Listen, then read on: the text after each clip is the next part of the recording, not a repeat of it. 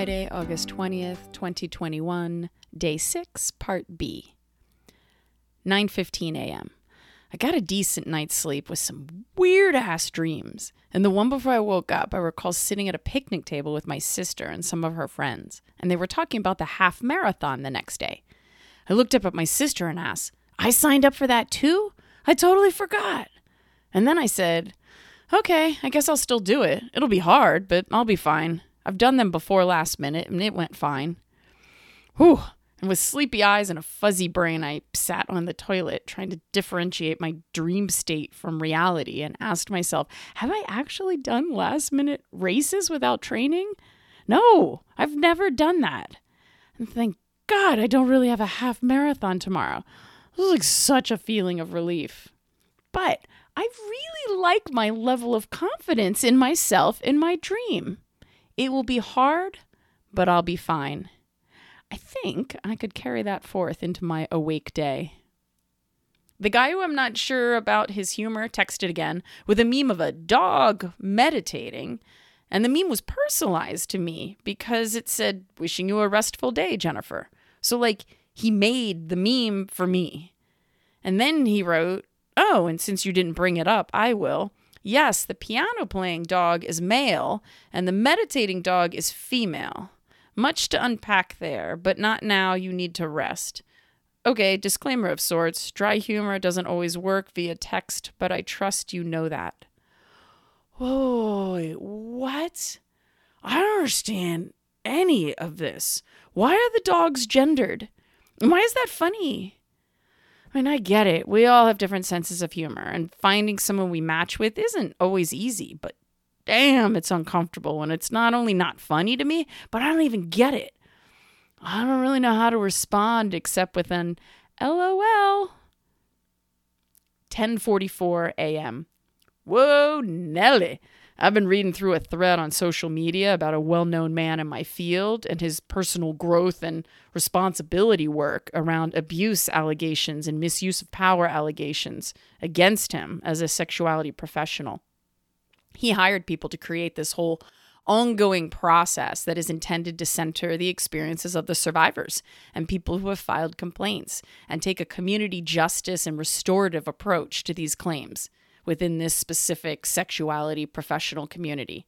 I know some of the players involved and those commenting online, but I'm not in these groups per se. Over the years at conferences, I've gotten a sense of different sexuality, professional groups, their personalities, professionally and personally.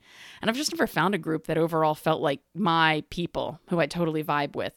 So I'm kind of in the periphery of many groups, but I can learn a lot by reading their views and posts on these complicated topics online. The reason I'm writing about this here is that it's relevant to this whole topic of sexual energy awareness of it, the vitality of it, one's responsibility around it, the much too easy abuse of power around it. One of the main issues is the hooking up between adult sex education teachers and their adult students and the potential abuse of that power. I do have to say, my dislike of casual sexual interactions and not feeling like I belonged in these groups has kept me from participating in any of the sex parties or contexts where these situations sometimes occur. So, yay for my lower sex drive and being more of a demisexual because it's kept me away from this always evolving messiness. 3:28 p.m. I'm driving home right now from a wonderful 3-hour lunch and conversation with a father and son. The father I've been friends and colleagues with for 15 years, but I've only recently become more acquainted with his son, who I think is just a little younger than me. I have permission to use their names here. Nick, the dad, is in his late 60s, I think, maybe early 70s, and Jesse is his son. They live in different homes on the same small plot of land, and they've been renovating the whole thing. They are truly gifted in creating beautiful and welcoming spaces. And Nick is actually the photographer I referenced earlier who created the Petals coffee table book. And he and his wife at the time then created the second Petals book that I'm in. I hadn't talked to Nick in quite a while, but had called him recently when I was working on my Cuomo sexual energy blog. And then I ended up speaking on the phone with Jesse for the first time that same day about the sex and vulnerability online survey I'm conducting this summer. Because of those conversations, we decided the three of us should get together and hang out and discuss all of these topics and much more. So we did today. And it was such a delightful and comfortable and interesting and yummy afternoon. I'm using my voice recorder on my phone to take notes right now as I drive home because I just feel so passionate about it. Jesse is creating workshops for dating men to help them be present with women and empathetic to women and genuinely listen on their dates. He wants to create learning spaces for men to know how to not take anything from women, but to approach women in dating from a service oriented, giving kind of energy. I think it's beautiful what he's creating. And I shared that I've almost never had that experience on a first date with a man who is truly grounded and present and healthy in that way. Jesse was saying about how both he and his dad get to really sexually enjoy women. Not together, just to clarify because they want to know the women, like them, and connect with them. It's less about what any individual woman looks like and much more about the essence of who she is and her energy, which they get to tap into because they create safe spaces for women and come from that service minded perspective. That really is about honoring women. They were both talking about this so earnestly and honestly, and I started tearing up because I so rarely have experienced with or from a man that kind of reverence and emotional safety and knowledge and how to genuinely create a space like that. A space that's so honoring to me as the woman I am that my sexual energy can then just naturally run wild and unfurl itself. Just too often, it feels like a man's sexual energy is trying to take something from me instead of that level of respect and cherishing that Nick and Jesse were describing, which requires emotional openness, connection, and knowing. It was a really great conversation about sexual energy, and they offered me some new perspectives from their experiences. I learned that Nick lived next door to the actor William Dafoe and did a photography dissertation on him. William Dafoe was talking about taking acting roles and really dropping into the characters. And Nick asked if he was afraid of losing himself. And Dafoe said, no. You only truly find out who you are by becoming other people. And this feels so relevant to this idea of channeling a sexual archetype this week. My understanding of this is that by trying on a new role, you can reflect back and see your own boundaries and your identity of who you are and want to be, which you can't know if you don't step outside the bounds of yourself, which I definitely feel like I'm doing this week. 6:24 p.m. Cove hit dance class Friday was fun and funny, and exercising felt easier today. I even thought while I was leading the abs portion and doing our first exercise of crunches that maybe I could feel good in my sexual energy while exercising. It didn't feel distracting or make me judge my body with self consciousness, but it felt invigorating. Like it was connected to the physical power of my body, which I guess for many folks it is. It just isn't usually for me, or maybe it just hasn't been in a long time. I could see how my sexual energy wasn't a detriment or distraction. It was just open and fun, and I was appreciating my body. I wondered too if the rigorous parts today felt a little easier because I'm moving into my ovulatory phase of my cycle. Hmm. And it occurred to me that you might be thinking that my sister is a fitness instructor of sorts, which she most certainly is not. She's an architectural and civil engineer and to get a sense of her personality. I like to tell people that she makes up quirky and totally fun and funny exercises for us and likes to eat homemade chocolate chip cookies for dinner. She's pretty much the opposite of the yoga and fitness instructors common to Southern California, and we really appreciate the hell out of that difference. And a quick story about me leading the abs portion of these classes, which I've been doing since the beginning. I was on a bonfire date, first date with a guy in the fall of 2020. So it was about 10 months ago or so. It was a beautiful fire, and the setting was on the Bay Beach, and it was windy and chilly. So we were both wearing sweaters and bundled up. We started talking about sports and hiking and exercise. So I mentioned that I've been doing the HIIT classes with my sister and some friends since COVID shut down in mid March and how I led the abs portion of the class. He totally perked up with excitement. Oh, yeah? Oh, hell, I thought. This dude now has this visual in his head of what my abs look like, which is probably the flat, chiseled abs of a 26 year old Pilates instructor in a beach town, which is not me. So, to put those expectations in check, I said, Yeah, well, I've got strong abs, but you know, I'm a 47 year old perimenopausal woman. So, there's that. so, yeah, I most unceremoniously halted that potentially misguided flirting opportunity in its tracks. We did not have a second date. I'm eating some dinner and thinking that since it's Friday night and I don't have plans and I have a lot of typing and brainstorming I want to do on parts of this seven day challenge, I should go out to a bar. And I'm thinking up in La Jolla, which is only 15 minutes up the coast from me, but it's fancier and nicer versus the more youthful 20 somethings laid back beach community of Pacific Beach where I live. And pick a fun and nice looking place for a drink and work and it's been four nights since my last drink, so I feel good that I'm not overdoing that this week. All right, let's do it. 8 o'clock p.m. I'm sitting at Duke's Bar in La Jolla. Tonight I dressed in my new white linen pants because that seems appropriate summer attire for La Jolla.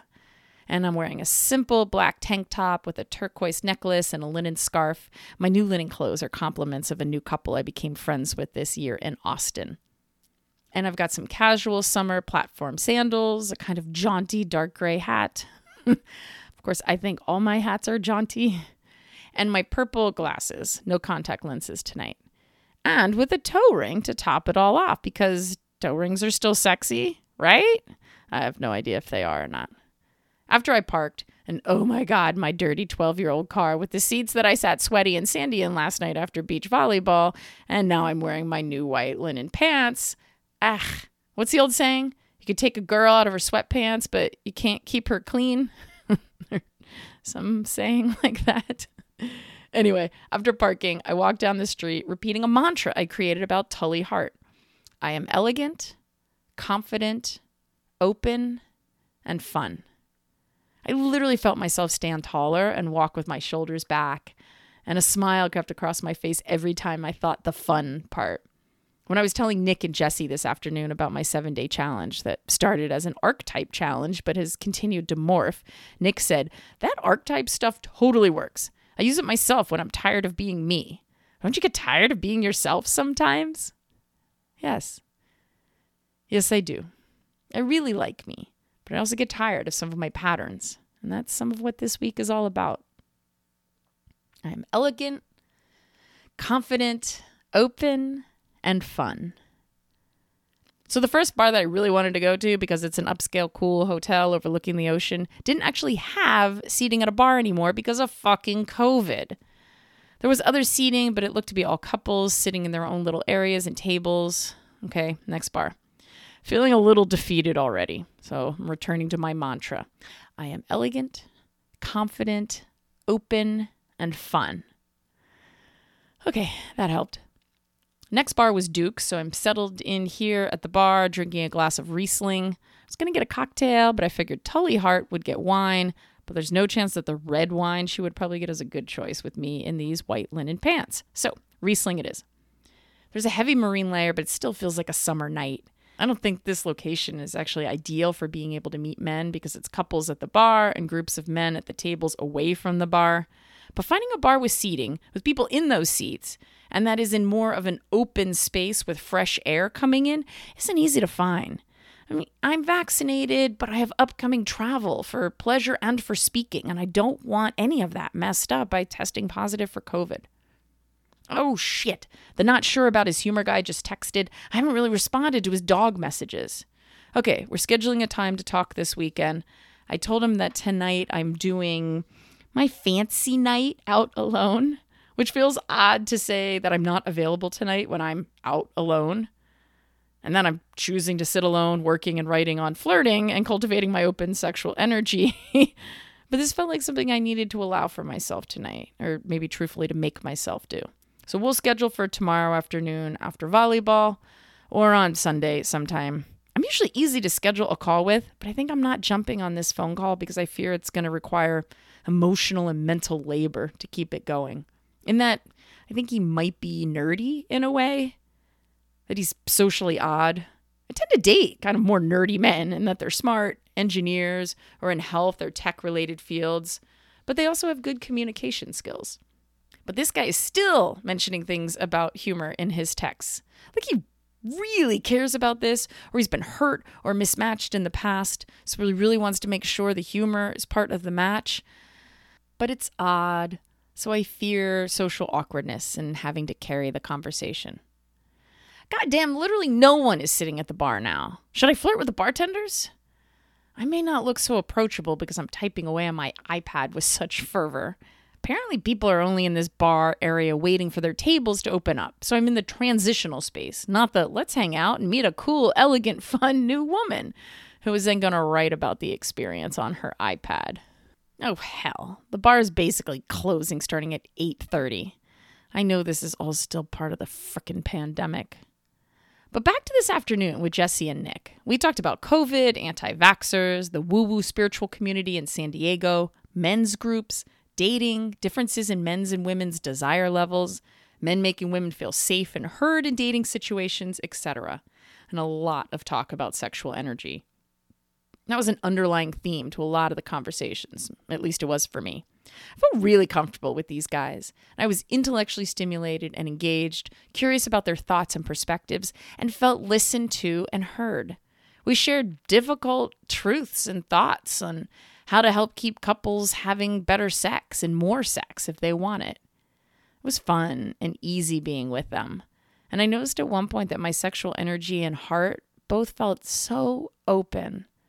I felt cared for by their serving me lunch and Nick making dessert, and I felt respected for my knowledge and insights, and their energies felt safe. And I'm reflecting on curiosity right now. That's something I think is important to my sexual energy to feel curious. I need to feel open and safe and intellectually interested. And feeling curious about a man is part of feeling attracted to him and interested in him. And when he does the same for me and to me, it feels so connecting. 8:39 p.m.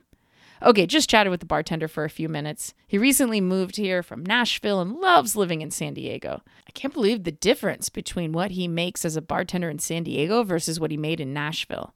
It's stunning. As he said, I'm happy to be in a progressive state, even though everyone warned me about the state taxes and expensive living. I'm really happy here. All right, back to reflecting on all the juicy conversations from this afternoon. I'm wondering how much of sexual energy is about vulnerability, like the best of sexual energy, because it's not predatorial, not trying to take from someone else, but a shared, open, exploratory, respectful, fun experience with another human. There's a flow of sexual energy, and everyone feels invigorated by it. Everyone feels the fun and vitality and connection. Nick and Jesse are not like quote unquote normal men and how they view women, sex, and sexual experiences. They both talked about being attracted to the essence of a woman once they've gotten to know her. Nick said that he could end up being sexually attracted to and connected to a woman who looked any different way because it's who she is once he gets to know her. And Jesse talked about his shift to viewing giving women pleasure and oral sex as a way to give them a gift. And that he now gets so much joy from that experience, even if before it would have felt like it was taking too long or maybe the woman would taste a bit off. He's excited about experiencing a woman's trust and release and pleasure. He really gets off on it, even in casual sexual encounters, but not one night stands. He doesn't like those because there's not enough time to build any emotional and mental connection felt a funny sadness in my chest and like I needed to cry when I was listening to him at this point. I felt the joy and appreciation he was describing, and I envied it. I would love to be able to experience that in casual sexual settings instead of having pushy, taking men as the norm. But if I want this for myself, can I create it? Can I cultivate my sexual energy and being in a way to attract and create this? I don't know. Takes two to tango. So sadly, I'm not optimistic. But I like feeling like this is more possible. 9:23 p.m. I'm back out on the streets of La Jolla, making myself walk slowly with my shoulders back, going into a few art galleries that are open late, window shopping with the rest. I popped my head into a few restaurants I haven't seen before to get a sense of their vibe. And I heard some live music, so I followed it to a tucked away Italian restaurant with outdoor seating in the passageway between retail stores that have closed for the night. I paused for a few moments, kind of bop into the music, and two of the band members looked up and grinned at me. It may sound a little cheesy, but I feel fancy and desirable right now, and that feels good. I realize that when I channel these feelings of elegant, confident, open, and fun, it always makes me slow the fuck down. I'm a really fast walker. I come from a family of fast walkers. We have long legs. And also because I usually prioritize efficiency, I see now that my sexual energy is definitely not about efficiency or productivity. I mentioned before about being a three on the Enneagram. And through the lens of the Enneagram, I realize how much I care about efficiency and productivity. And it makes me irritable and antsy sometimes when something thwarts that. But dropping into my sexual energy and channeling Tully Hart, it's about slowing down and enjoying and appreciating my surroundings more. It feels so much more sensual, and I like it. 9:39 p.m. Oh, Jesus Christ. I was sitting on a toilet and I was just checking the Facebook dating app to look at the new men who were interested in me. And there's a dude who who liked me who kind of looks like Putin. So I tried to scroll down and see and learn more on his profile to see if he is indeed Russian. But I friggin' swiped right on him by accident, and I can't undo it. So now I matched with Putin. Shit. 10:54 p.m. I hadn't actually planned on stopping into another bar since I didn't want another drink and I had already eaten a salad for dinner. But then I realized it was a light salad and I am a little bit hungry. And I walked by this one bar restaurant, which was hopping. It had a really busy bar area, so I stopped at the front desk and asked if they had desserts on the menu, and she showed me the options. And I had not had an ice cream mud pie in years. And there were a few seats open at the bar, so I headed over there. And just as I was sitting down, this guy shows up, like right next to me, to the extent that the bartenders actually thought we were together there and sitting down. There were four open bar stools in a row, and I took the third one, thinking he'd take the first one. But instead, he chose the seat right next to me. And I thought, okay, I guess we're sitting right next to each other. So we introduced ourselves and started chatting. And he's a he's a quirky fellow. Just moved to San Diego a month ago and looking for places to live. He talked almost the entire 90 minutes I was there. He apologized twice for that and then did ask me some questions, just some generalities about my work, but nothing specific about me. But I have to say, I was thinking earlier today, that if a guy is not an obvious asshole, and if he's interesting in some way that's unique to me, that I can learn something new about, then I will willingly have a conversation with a guy who talks the whole time. Now, I actually would bet that this guy can be an asshole at times, and I'll give an example in a bit of his lack of social skills. And I'd put money on him being a five on the Enneagram, or even a little on the spectrum. But he's my age. He just moved here from a mountain area, and I learned a ton about that area of the country and the people there. And the dude has got some innovative, creative, cutting edge ideas. He's quirky and smart, and I was entertained hearing about topics I've never heard anyone else talk about. He ordered drinks, and I ordered that mud pie. And he was making comments like, You're going to eat that whole thing? That's a lot. Hence his questionable social skills. But he went on for a long time telling me about a somewhat prestigious place I should apply to to be a speaker, and he wrote down his email address and said if I run into problems to reach out to him and I'll see what he can do. He really thought that they would be interested in me and my ideas, although I have to say he didn't ask anything specific about what I do or talk on. But he clearly could tell I was comfortable and knowledgeable about sexual topics. But I appreciated the idea, and I had my notebook and wrote some notes down. When he realized that I finished my whole dessert, he exclaimed, You ate that whole dessert? And then I'm thinking, Go fuck yourself. But instead, but still honestly, I responded, I most certainly did, and it was delightful. His response? Well, I wouldn't say delightful. Maybe it was delicious. So then my thoughts returned to go fuck yourself. But then we were interrupted by one of the young bartenders who heard us talking about TED and TEDx talks and was inquiring about the ones I had given. So it was an unexpected and fun and interesting night. Not a love match by far, but interesting and fun in its own right, in a kind of curious and new way. So I'm glad I made myself go out alone to La Jolla and glad I popped in there for dessert. I mean, because the mud pie was a goddamn delight.